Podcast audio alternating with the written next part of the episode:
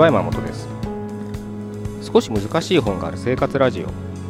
この番組は哲学書や思想書などに興味ある方が私も読んでみようかなと思うきっかけを提供する番組です。それでは300回目よろしくお願いします。今日は生と死っていうことについてちょっと考えてみたいなと思います。生と死ちょっとね重いテーマと、え、感じる方もいるかと思うんですけれどただまあ一度や二度は考えたことあると思うんです。死んだらどこへ行くんだろうとか何のために生まれてきたんだろうとかね。考えたことありますよね。で今も考え続けてる人もいるかと思います。なのでまあ重いテーマに感じるかもしれないけれどやっぱり僕らの普段のね生き方っていうまあ多分僕ら今生きてるって表現していいと思うんですけれどこういうこと言うとちょっと不思議なことに感じるかもしれないですけどまあ今現実を生きてるっていうことを考えた時にどうしてもこのテーマっていうのは僕らから離れない考えないってことはできると思うんです。例えばうん死なんて考えてどうなるんだ？死んだら何もなくなるんだ？だったら今を好きに生きればいいじゃないか。っていう生き方をしている人。であればまあそんなね難しく考える必要ないのかなとは思うんです。ただ僕はね今のようなねまあ楽観主義というのかねあその場だけ楽しければいいやっていう生き方を言う人だからその死んだら何もねなくなるんだと。だからそんな難しいことを考えて何になるんだっていう考え、まあ、主義って言ったらいいかなを否定するわけではないんですけれど、まあ、別にそういう生き方も全然ありだと思うし多分世の中の8割9割もっとかもしれない、うん、は多分そういう生き方してるはずなんです。ただそれも見方を変えれば一つの人生訓ですよね。死生観って言ってもいいかもしれないです。そういう生き方死生観死をそういうふうに考えてる生をそういうふうに考えてる楽観主義快楽主義。うん。っていう生き方なんですよ。でただそれじゃとなんとなく自分でしっくりこない。からやっぱり普段なんかなんかいろいろ悩んでしまう生と死について考えてしまうっていうんだったらそれはそれで自分なりの死生観をやっぱり考え抜かなきゃいけないんじゃないかなと僕は思うんです。きっとねその今さえ良ければいいんだよって思いもう思えないはずなんです悩んでしまったら。なぜならそのね今さえ良ければいいっていうのは多分そのまま論理的に突き進むとまあなんだろうな、うん、虚無主義であったりとか、うん、あとはその賢樹主義賢樹派みたいな風に言われるような考えしか、えー、考えに行き着くと思うんですねきっとね。そうなるとそれこそ今僕らは生きてるわけじゃないですか。なるともう生きること自体が辛くなるというか何のためにみたいなことになってくるわけ。だからそんなこと考えなくて今さえ楽しければいいじゃんっていう考えには戻れないんですよ。難しいですよね。だから悩むんですけどね。よくあの何でしたっけ？えっと生老病死ってあるじゃないですか。人生の苦悩を述べてる多分仏教用語かなんかだったと思いますけどまさに生きるも苦だし老いるも苦だし病気も苦だし死も苦なんです。で僕らはいやおうがなしに今生きてる生まれてるわけですからもうその時点で苦なんです。でも死ぬことも苦なんです。生きてたら年老いてくるから老人になるのも苦だし老人になれば病気も増えてくるから病気も苦だしじゃあ何のためにってどんどんどんどん苦しくなってきますよね。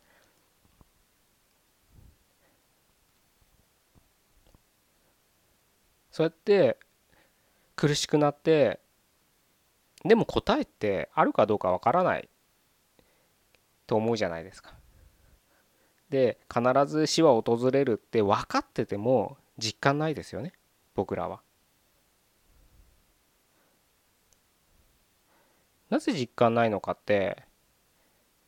死を体験した人の話を聞いたことないから僕ら。だからその意味で言うと僕らは死ってものは体験できないんですよね。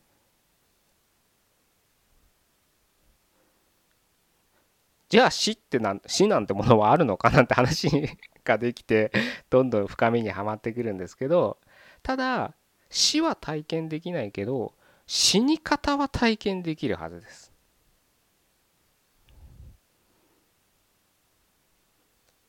猫とかね。死を悟るとなんかどっか隠れていくとかね。言うじゃないですか。それと同じで人もねあのもうそろそろ自分が死ぬんだななんて分かるとなんか思いもかけない行動に出たりとかね寝たきりの人でもギュッと手をなんか奇跡的に握ってくれたりとかいろんな話がありますよね。ああいう時はやっぱりもう自分の死に方っていうのを体験しているじゃないかなと思うんです。もちろんね死に方を体験してそのまま死に至るわけですから、まあ、その体験談を聞くことっていうのも僕らはできないのでなかなか実感できないかもしれないですけれど死は体験できないけど死に方は誰もがもう通らざるを得ない道なのかなと思うんです。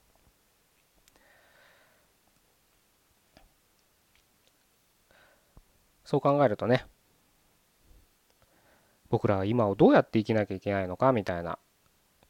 問いにも発生してくると思います。あのアメリカの有名な映画で「今を生きろ」なんて映画ありますよね。ロビン・ウィリアムズの。まあ彼はん？死んじゃいましたよね。ななんで死んじゃったん？確か自死したんでしたっけ？ちょっと忘れましたけど。僕は映画が好きで学生時代すごいよく見てたのでちょうどね彼が活躍している世代時代だったのであのねすごい好きな役者でしたけど。まあ彼の「今を生きろ」って映画で。まあもし見ていない方があれば。とてもいい映画なんで見てほしいですけど。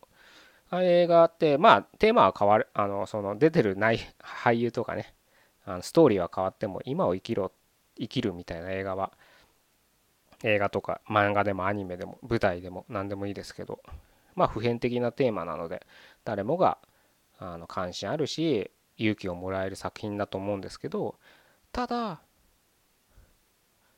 今を生きるってすごく大事なことだって分かってても僕らはそれを実感できないんですよ。それは死に死ぬような体験をしてないからだって僕は昔思ってたんです。例えば何か、うん、病気で性がどんどん制限される中でなんて普段当たり前のことが幸せだったんだろうって経験して復帰するような人いますよね。だそういうとかねあとはその限界を超えたとか気が失うぐらい何かをするとかそういう経験がをしたらきっと生というものの凄さ奇跡さありがたさっていうのが分かって今を本当懸命に生きられるんだと僕は思ってたんですけど最近はそうでもないんじゃないかなと思ったんです。それはなぜかというとそれは僕の体験じゃないんですけど僕の知人っていうかもう名前も忘れちゃいましたけど昔ちょっと、うん、同じ空間にいた人だったんですけど年はいくつだろう50過ぎぐらいだったと思うんですね。あのある日突然脳梗塞で倒れたんです。ねあごめんなさい。心筋梗塞です。ごめんなさい。心筋梗塞で倒れたんですね。で やばいかもしれないみたいな風になったわけです。でも本当にその奥さんが早めに見つけて発見して救急車に運んだみたいな。本当10分ぐらい遅かったら命はなかったみたいなね。ぐらいな状況だったらしいんですけどでも本当幸いにもね奥さんが早めに発見できてで病院にもすぐ行けて手術も成功して復帰できたわけです。今じゃあ、あのー、3年ぐらい前ですけどね。今は何してるか分からない。今3年ぐらい前は普通に職場に復帰されてたですね。でその復帰されねみんな周り心配かけたからなんかいろいろあのお礼みたいなことをされてる時にその方はヘビースモーカーだったんですね。で僕はもう今後タバコを吸いませんと。決めましたと。やっぱり健康にね生きて食事も気を使って運動も軽めにできる範囲からやってきます。でそれこそね100人ぐらい前前で宣言したんですよ。ただ僕はすごく驚いたんですけど3日後にタバコ吸ってたんです。堂々と。そういう宣言した周り人の前で。それは見た時になんて愚かな人なんだって僕は思ったんですけど 今は多分人間ってそういうものなんじゃないかなと思った。死を目の前にあったかもしれないけれどその人はタバコを吸ってるんです。その意味できっとその人はまあさっき言ったように死は体験してないですよね。で多分心筋梗塞で苦しかったかもしれないけど手術してる時とか意識はないですからあまり死の間近にいたみたいな感覚がなかったんですよねきっとね。で僕はタバコ吸いませんけど多分中毒性がありますからね誘惑に駆られてそっちの苦しいよりも誘惑？楽しいとか越の方に人間は引っ張られたんですよね。まあその彼のそのタバコを今考えるとまあもちろんね彼だけじゃないと思うんですちゃんと禁煙する人もいると思うんですけどでも人間にはそういう弱気ところがあるのも事実なんだなというのはその人を見て思ったんですよね。なので今を生きるっていうのは死をまざまざと経験したらできるのかと思ってたんですけどそれも違うんじゃないできる人もいるかもしれないけどできない人も大半なんじゃないかなって最近は思ってます。あの別に悲観的になってるわけじゃないですよ。多分そうなんじゃないかなと思うんです。どうしてもね時間に追われて忙しい、えー、ってなってもだらだでそれでようやくね休暇が来て土日とか祝日が来てもダラダラしちゃいますよね。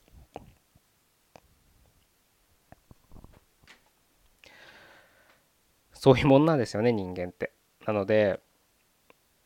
なかなかあの今を生きるっていうのは難しい。でも生きなきゃいけない。でよく哲学書とか思想書とか読むとまああのハイデガーとかはね多分死っていうものをきちんと念頭に置いてから始まってるような気がするんですけど彼のね話とかをまあ読めないなりに聞くとねいや聞くというか読むとねあるのででそういう人たちの、うん、話とかを読む中であなたなりのね死生観っていうのを作り上げていっていく必要があるのかなと思う思います僕は。特に今。まあどの時代もそうかもしれないけどなんだろうな。哲学書とか思想書とかに興味がある人そしてさっき僕が言った通り生とか死っていうものをどうしてもその今さえ良ければいいじゃんっていうふうに思えない。それだけだとなんか自分の人生がどんどん苦しくなってくって思う人であればもう戻れないからそう思っちゃったら。よいいよ今さえ良ければっていうふうには絶対戻れないから自分なりの死生観っていうのをいろんな人の考えですよね。だから別にハイデガーが正しいと正しいとかあなたにしっくりくるかは分からないし、うん、そのさっきね、うん、生老病死みたいな話しましたけどなんか仏教的な本を読んであのそれが合うかどうかは分からないギリシャのね哲学の方が自分に合うかもしれないとかねいろいろ人それぞれあるかと思うんですけれど自分なりの死生観っていうのを作り上げるっていう意識を持って学んでほしいなというふうに思いました。生と死は隣り合わせだと。別に分かれてるわけじゃない。表裏一体だなんていうのはなんとなく理解はできるんですよね僕らはね。読んだり聞いたりすれば。でも理解しただけじゃダメでわけで。モヤモヤが消えないから自分の中で。体験としていいか実感として落とせないと。ただ一つだけ言えるのは一つ一つあの晴れていく気がします。ずっとモヤモヤはかかってて僕はいいと思うんですけど違うモヤモヤになっていくんです。だから今のモヤモヤは晴れていきます。確固たるこういうもんだみたいなのが持てる人もいるのかもしれないけど僕は多分持ってない僕の性格上本性上。なのでいつもいつも揺れ動きながら自分なりのものを見つけてるって感じです。そしてまた明日もしくは1年後とか10年後とかに10年後生きてたらですけどね、うん、違うモヤモヤとして僕の目の前に問いとして立ちはだかってるんじゃないかなと。で多分これがずっと続くだけかなと、うん、思ってます。なのでなかなかねモヤモヤがある状態が、まあ、心地いい、まあ、最近僕は心地いいかななんて思っちゃうんですけどなかなか普通に考えたら、うん、嫌な状態でそれこそ四苦八苦って言われるようなねもう苦でしかない状況かもしれないけれどうん。まあそれはそれでそういうふうに考えちゃった考えちゃうようになってるんだからしょうがないのかなって思えればまた違うその今のモヤモヤが消えて違うモヤモヤになってるはずなので、うん、そしてどのみちね僕らは死は経験できないですけど死というところに突入するわけですからね。なんだかなと思いながら、まあ、毎日頑張っていけたらなというふうに思います。ちょっとね取り留めのない話で申し訳なかったですけど少しちょっと今日は大きなテーマでお話ししたいなと思って今日は生と死というお話をさせていただきました。では以上で終わりたいと思います。300回目ここまでどうもありがとうございました。